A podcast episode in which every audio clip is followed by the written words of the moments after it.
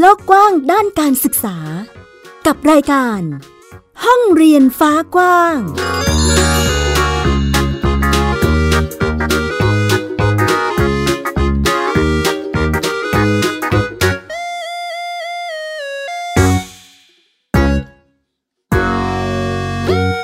สวัสดีค่ะ คุณผู้ฟังยินดีต้อนรับคุณผู้ฟังทุกท่านนะคะ เข้าสู่รายการ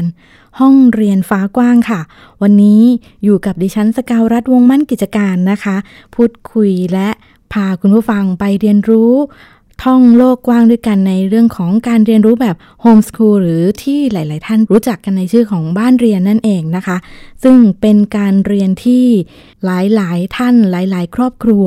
เริ่มที่จะหันมาจัดการเรียนการสอนแบบนี้กันมากขึ้นแล้วนะคะ ซึ่งวันนี้ค่ะคุณผู้ฟังเราก็มีแขกพิเศษเนาะมาร่วมพูดคุยกันในรายการของเราด้วยนะคะ เพื่อแลกเปลี่ยนเรียนรู้ร่วมกันหลากหลาย ทัศนคติในการทำบ้านเรียนนะคะ วันนี้บ้านเรียนที่ได้มาร่วมกันพูดคุยก็คือ บ้านเรียนเพลินใจค่ะ สวัสดีค่ะ ค่ะ สวัสดีค่ะ อันนี้ก็จะเป็นเสียงของคุณแม่นะคะ คุณแม่แม่ปลานะคะ คุณเปมิกากาลัน ค่ะ ใช่ไหมคะ ตอนนี้ก็คือคุณแม่จะเป็นผู้จัดการบ้านเรียน ใช่ ใช่ไหม ค่ะ อืมเจ้าของบ้านเรียนตอนนี้อายุเท่าไหร่คะคุณแม่ ตอนนี้ประมาณสี่ขวบเอ่อน่าจะประมาณ 9 เดือน 10 เดือน อนุบาลสองค่ะ อ๋ออนุบาลสองแล้วนะคะ เจ้าของบ้านเรียนชื่ออะไรคะ เอ่อชื่อเหมือนบ้านเรียนเลยค่ะ ชื่อน้องเพลินใจค่ะ อืม เด็กหญิงศิลสาการันค่ะ ศิลป์ก็คือเป็นเป็นคำว่าศิลป์เหมือนศิลปะ จ ใช่ไหมคะ ริงๆแล้วมาจากคุณพ่อชื่อสารสินนะคะ อืม แล้วก็เลย ตั้งชื่อน้องให้คล้องกับคุณพ่อเป็นศิลสา อ๋อซึ่งเอ่อในช่วงแรกนี้ค่ะ คุณผู้ฟังเราก็จะพูดคุยกับบ้านเรียนเพลินใจ ก็จะมีเอ่อแม่ปลานะคะ มาร่วมกันพูดคุยในเรื่องของเส้นทางสู่เด็กบ้านเรียน ซึ่งวันนี้ค่ะ คุณผู้ฟังนอกจากเสียงของแม่ปลาที่จะพูดคุยกับแม่หญิงเนาะก็จะมีแขกตัวน้อยๆ ซึ่งเป็นเจ้าของบ้านเรียนนั่งอยู่ในรายการด้วย เพียงแต่ว่าก็อาจจะมีเสียงเล็กเสียงน้อยเข้ามาให้ได้ยินกันนะคะเอ่อเส้นทางสู่การเป็นเด็กบ้านเรียนของน้องเพลินใจ เดี๋ยวหญิงถามคุณแม่ก่อนเลย ว่าเรารู้จักโฮมสคูลได้ยังไงคะคุณแม่ จริงๆ แล้วเริ่มต้นมาจากตอนที่น้องยังเพิ่งคลอดเลยอะค่ะ เรียกได้ว่าจริง ๆ แล้วอะก่อนที่จะคลอดเลยด้วย คือเหมือนเราแค่มองว่าเหมือนเราเวลาเราดูข่าวตามทีวีอะค่ะ ค่ะ ก็จะมีข่าวหลากหลายเนาะเด็กอนุบาล นู่นนี่ อาจจะมีทั้งแบบดีและไม่ดีแหละ แต่ว่าเราก็เลยมาคิดว่า เอ๊ะ เหมือนเด็กสมัยเนี้ยเขาเข้าอนุบาลกันบางทีสองขวบกว่าสามขวบอย่างเงี้ย ค่ะ เราก็คิดว่า เอะจริง ๆ แล้วเด็กสามขวบกว่าเนี่ยเขาพร้อมที่จะออกไปนอกบ้านจริง ๆ หรือเปล่า เราก็เลยเริ่มหาข้อมูลว่า เออถ้าเราไม่พาลูกเข้าโรงเรียนอนุบาล ตอนนั้นคือมองแค่อนุบาล ค่ะ เราสามารถทำได้ไหม คืออยากให้เขาเหมือน มีวุฒิภาวะมากพอที่จะออกนอกบ้านก่อนถึงจะแบบพาส่งเข้าโรงเรียนอะไรอย่างเงี้ยค่ะ ทีนี้ก็เลยเริ่มหาข้อมูลแล้วว่า อ๋อ จริง ๆ แล้วอ่ะ อนุบาลไม่ใช่การศึกษาภาคบังคับ ค่ะ เพราะฉะนั้นเนี่ยเราไม่ส่งลูกเข้าเรียนอนุบาลเลย มันก็ไม่ได้ผิดกฎหมายอะไร ค่ะ ก็เริ่มเริ่มมาจากความคิดนั้น แล้วก็เลยเริ่มไม่ไม่มองโรงเรียนอนุบาลเลย แล้วก็หา ข้อมูลเกี่ยวกับโฮมสคูลแทนนะคะ ค่ะ เรียกว่าเราเตรียมตั้งแต่ก่อนท้อง เอ้ยไม่ใช่ก่อนคลอด สิ ใช่ เนาะ คือพอพอใกล้คลอดปุ๊บ เราจะจินตนาการถึงอนาคตแล้วใช่ไหมคะ ว่าจะต้องเตรียมอะไรยังไงบ้าง ใช่ อืมก็เตรียมพร้อมในเป็นเป็นเหมือนกับเอ่อลักษณะของเอ่อวิธีการของครอบครัวที่จะเตรียมต้อนรับสมาชิกใหม่ด้วยเนาะแล้วก็ ใช่ค่ะ แลกเปลี่ยนเรียนรู้กันกับกับตัวน้อยของเรานะคะเอ่อแล้วเราหาข้อมูลเพิ่มเติมยังไงคะช่องทางจากตรงไหนยังไงบ้างคะคุณแม่ เออทีนี้พอเริ่ม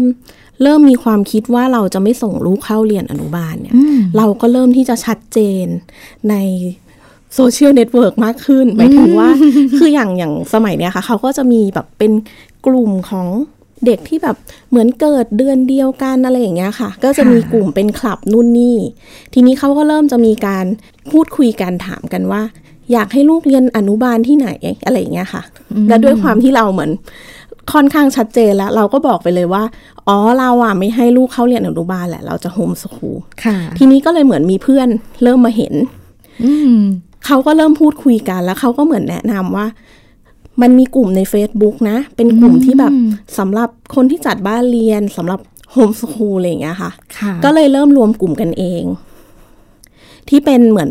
ลูกที่เป็นยังเล็กๆวัยเดียวกันอะไรเงี้ยค่ะ ก็เริ่มมีการจับกลุ่มคุยกันในไลน์แล้วก็เริ่มมีการนัดเจอกันอืมที่นัดเจอกันครั้งแรกจริง ๆ เนี่ย ค่ะ น่าจะเป็นตั้งแต่แบบน้องขวบกว่าเองอะค่ะ อ๋อก็นอกจากที่เราจะเตรียมความพร้อม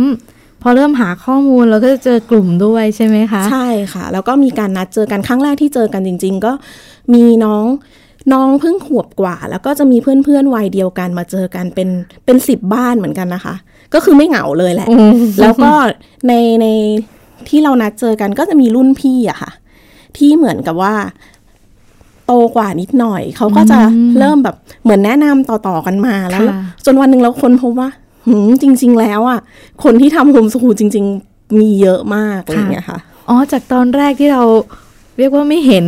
อ่ะไม่เห็นใช่เราเราคิดแค่ว่าอ๋อเนี่ย การไม่ส่งลูกเข้าเรียนอนุบาลคือไม่ผิดกฎหมาย ค่ะ ก็แค่นั้นเราก็จบ อืม แต่พอตอนหลังเราก็เริ่มอ๋อจริง ๆ แล้วเรามีมีเพื่อนนะอีกเยอะเลยแหละอะ ค่ะ ไรอย่างเงี้ยค่ะ โอ้จากตอนแรกที่แบบเหมือนจะเขาเราคนเดียวหรือเปล่า โดดเดียวไหม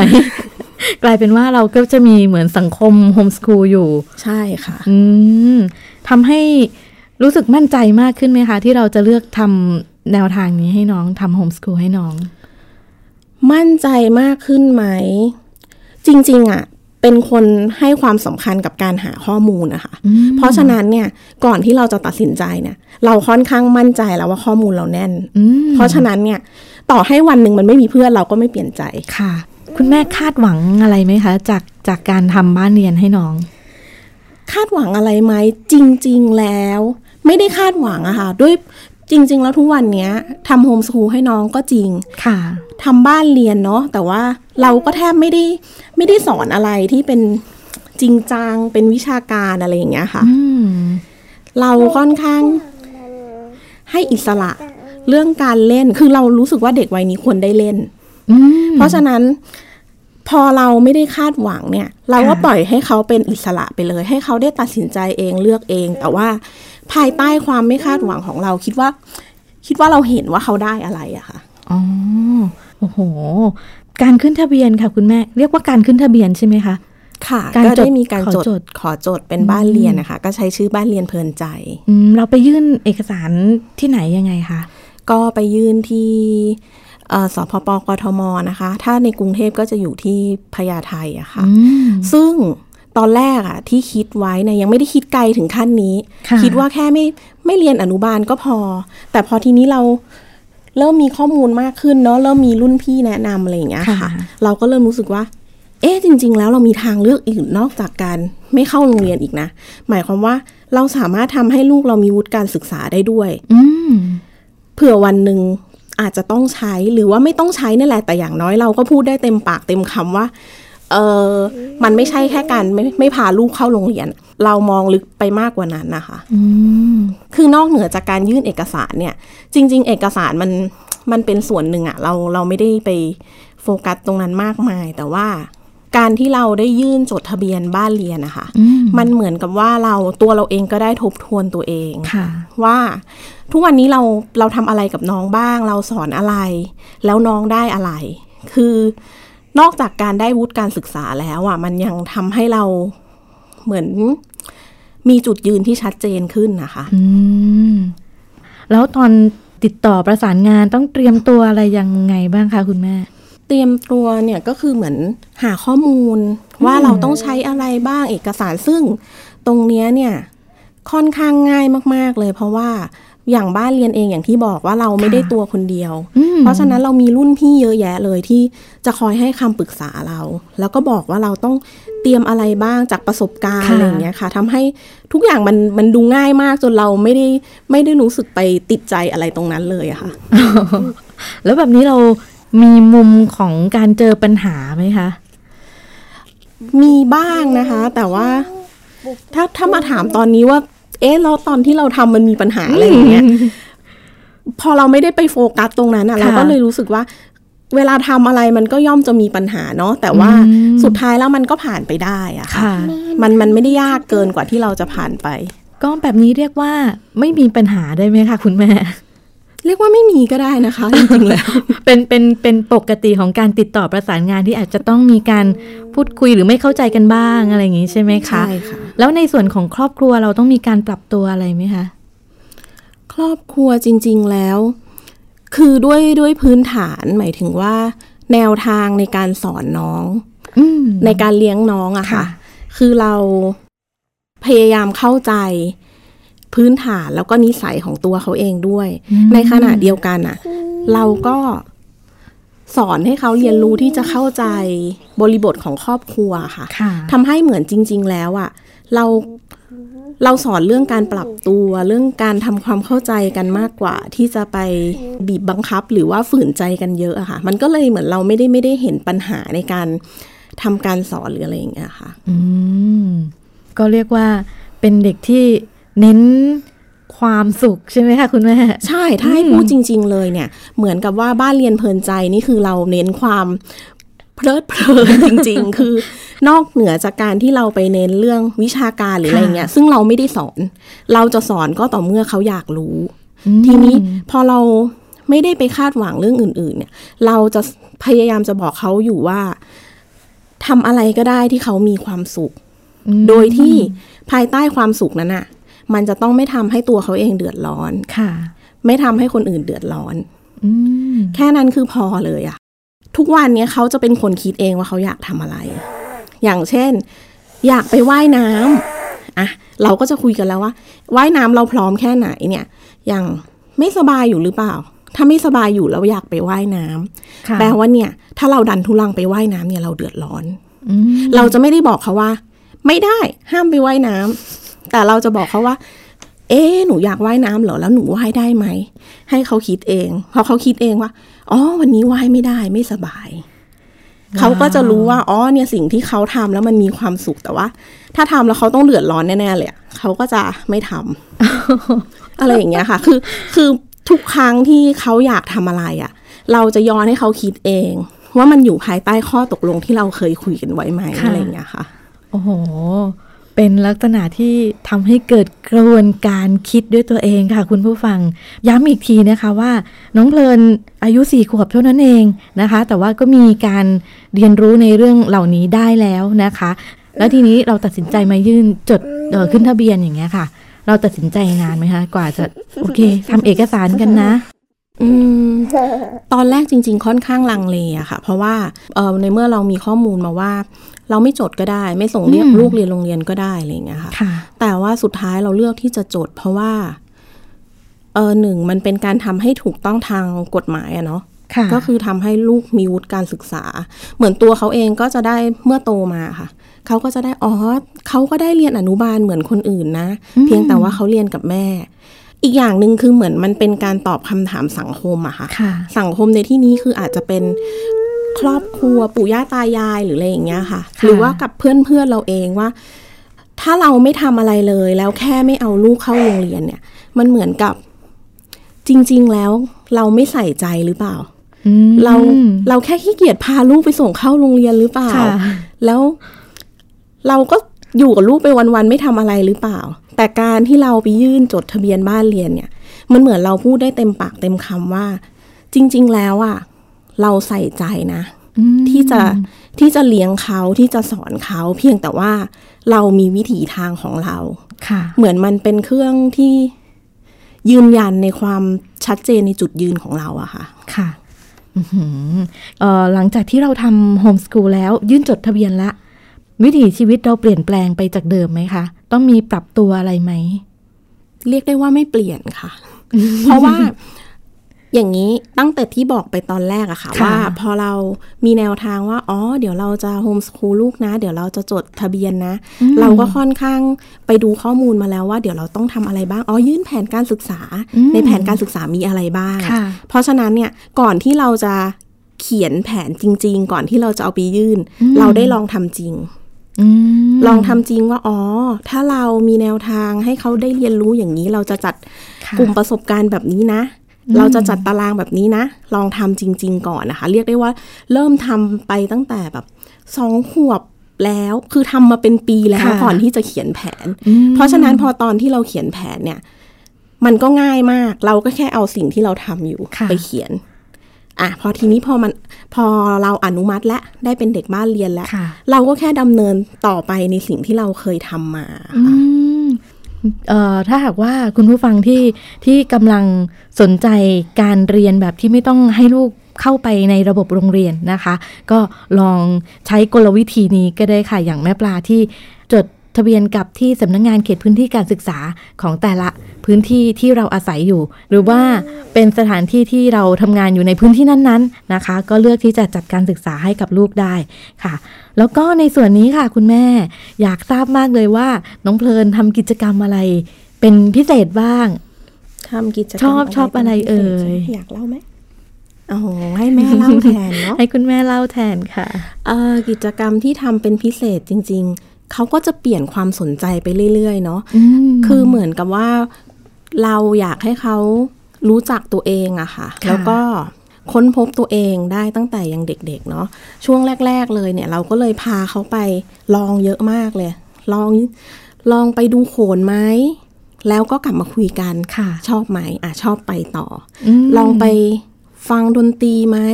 เรียนดนตรีไหม ชอบไหมอ่ะไม่ชอบไม่ชอบงั้นพักไว้ก่อน อะไรอย่างเงี้ยค่ะ คือคือเหมือนกับว่า พอเราไปเจออีเวนต์หรือไปเจองานไหน หรือไปเจอที่ไหนที่เรารู้สึกว่ามันน่าสนใจเราจะมาคุยกับเขา แล้วก็ให้เขาลอง ทีนี้มันก็เลยณปัจจุบันเนี่ยเหลือที่ชอบจริงๆเนี่ยชอบดูโขน อืม แล้วก็เรียนลำอยู่อะค่ะ ค่ะ จากที่แม่ปลาเล่ามา มันเหมือนกับการที่เราค้นหาตัวเอง ใช่ค่ะ ของน้องสี่ขวบ แล้วเราก็เห็นตอนนี้ก็คือผุดเป็นในเรื่องของโขนมากับรำใช่ไหมคะ ใช่ค่ะ อันนี้เริ่มให้น้องไปดูครั้งแรกเนี่ยน่าจะประมาณสองขวบนิดๆ อืม พอแบบไปดูแล้วชอบเนี่ย มันก็จะมีครั้งที่สองครั้งที่สาม ค่ะ แต่เราก็เหมือนจะเป็นการรีเช็คกันเรื่อยๆ ว่ายังชอบอยู่ไหม อืม อ่ะยังชอบอยู่ไปต่อ ถ้ายังถ้ารู้สึกว่าไม่ชอบแล้ว เราก็ไม่ฝืนใจอะค่ะ คือส่วนหนึ่งเราฝึกให้เขาตัดสินใจเอง ตั้งแต่ในชีวิตประจำวันแล้ว อืม ว่าเขาอยากจะทำหรือไม่ทำอะไร ค่ะ ให้เขาได้คิดเอง พอเขาได้คิดเองเนี่ย เขาก็จะเหมือนรู้ว่าเราให้อิสระเขาเนาะเขาก็จะแสดงความเห็นได้เต็มที่อะค่ะ อืมแล้วตอนนี้ก็คือเรียนรู้ตามการดำเนินชีวิตใช่ไหมคะ ใช่ค่ะ เป็นหลัก ถ้าเราต้องออกไปนอกบ้าน น้องก็ไปด้วย อืม หรือเรามีการวางแผนไว้ก่อนว่าเออวันนี้มีกิจกรรมอันนี้เราต้องไปอะไรอย่างเงี้ยค่ะ เอ่อ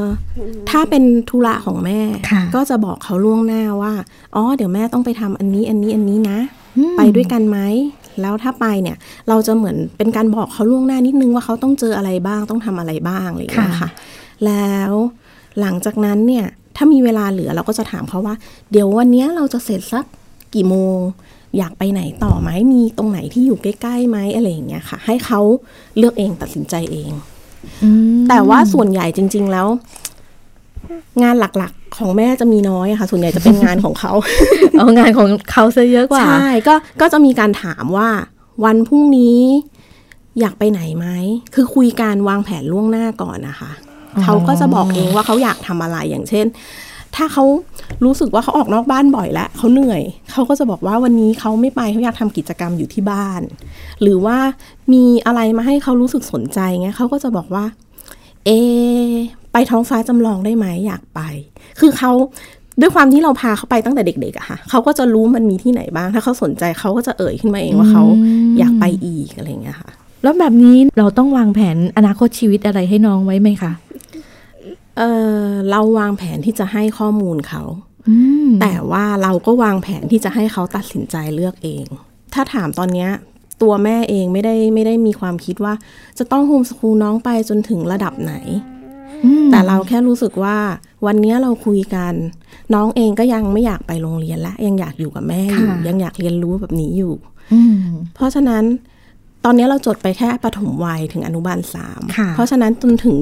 จุดเปลี่ยนที่จะเข้าปฐมเรา ค่ะ อาจจะคุยกับเขาอีกทีหนึ่งอะค่ะ อืม คือ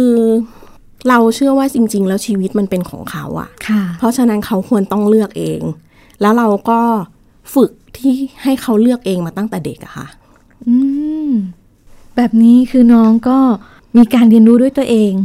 ใช่ แล้วก็ ค่ะ ฝึกการคิดไปตลอดเลยใช่ไหมคะ ใช่ค่ะ ว้าว แล้วตอนเนี้ยเหมือนกับว่า เราเริ่มเห็นในสิ่งที่เราพยายามสอนเขา ค่ะ อย่างเช่น เวลาเขาจะตัดสินใจอะไร เขาจะมีการแยกแยะขึ้นมาว่า อ๋อ ถ้าเราจะทำอันเนี้ย มันจะมีข้อดียังไงบ้างนะ ค่ะ ข้อเสียยังไงบ้างนะ เขาจะคิดก่อนว่า อ๋อ ข้อดีหนึ่งสองสามข้อเสียหนึ่งสองสาม อืม แล้วเราค่อยตัดสินใจ ค่ะ โอ้โห คุณผู้ฟังคะ เป็นอะไรที่แบบเรียกว่าเข้มข้นเนาะสำหรับการเรียนการสอนของน้องเพลินนะคะ คุณผู้ฟังคะเมื่อสักครู่นะคะเอ่อแม่หญิงก็ได้คุยกับแม่ปลาแล้วก็ได้ได้เห็นนะคะ ในช่วงที่น้องเพลินและแม่ปลาก็ก็มีจังหวะคุยกัน เขาจะมีช่วงหนึ่งที่มีการคุยถึงเรื่องสีเขียว สีเหลืองอ่อน อันนั้นคือคือการคุยถึงเรื่องอารมณ์หรือเปล่าคะคุณแม่ ใช่ค่ะ อันนี้เราสอน อะไรยังไงคะ คือด้วยวุฒิภาวะของเด็กอะค่ะ ค่ะ เขาก็จะมีความที่แบบอารมณ์ปลุดปลาดนิดนึง เนาะ บางทีแบบว่า ตอนนี้หนูอารมณ์แบบสีเขียวมิ้นท์ อ๋อมาก ดีจังเลยที่หนูอารมณ์สีเขียว คือเคยคุยกัน แต่คุยกันหลังจากที่เขาแบบว่า สงบแล้วอะนะคะ ว่าจริง ๆ แล้วอารมณ์ของเราเนี่ยมันมีสีนะ ค่ะ อย่างเช่น เมื่อกี้อะแบบร้องไห้หรือกำลังโมโหเงี้ยมันเป็นสีแดงนะ แล้วก็ถ้าแบบยังไม่โมโห แต่แบบเริ่มเกือบเกือบๆละเริ่มหงุดหงิดละเราให้เป็นสีเหลือง แต่ถ้าเราอารมณ์ดีเลยเนี่ย ให้เป็นสีเขียว ค่ะ ทีนี้เหมือนกับว่า พอเราได้คุยกับเขาเงี้ยเขาก็เหมือนได้มีการทบทวนตัวเองอะค่ะ เพราะฉะนั้นเวลาที่เขาโมโหมาก ๆ จนตัวเขาเองก็ก็เอาไม่อยู่ อืม แต่ว่าการที่เราไปบอกเด็กว่า เงียบนะต้องเงียบอะไรอย่างเงี้ยมัน ค่ะ มัน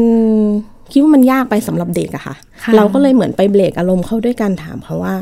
ตอนนี้สีอะไรแล้ว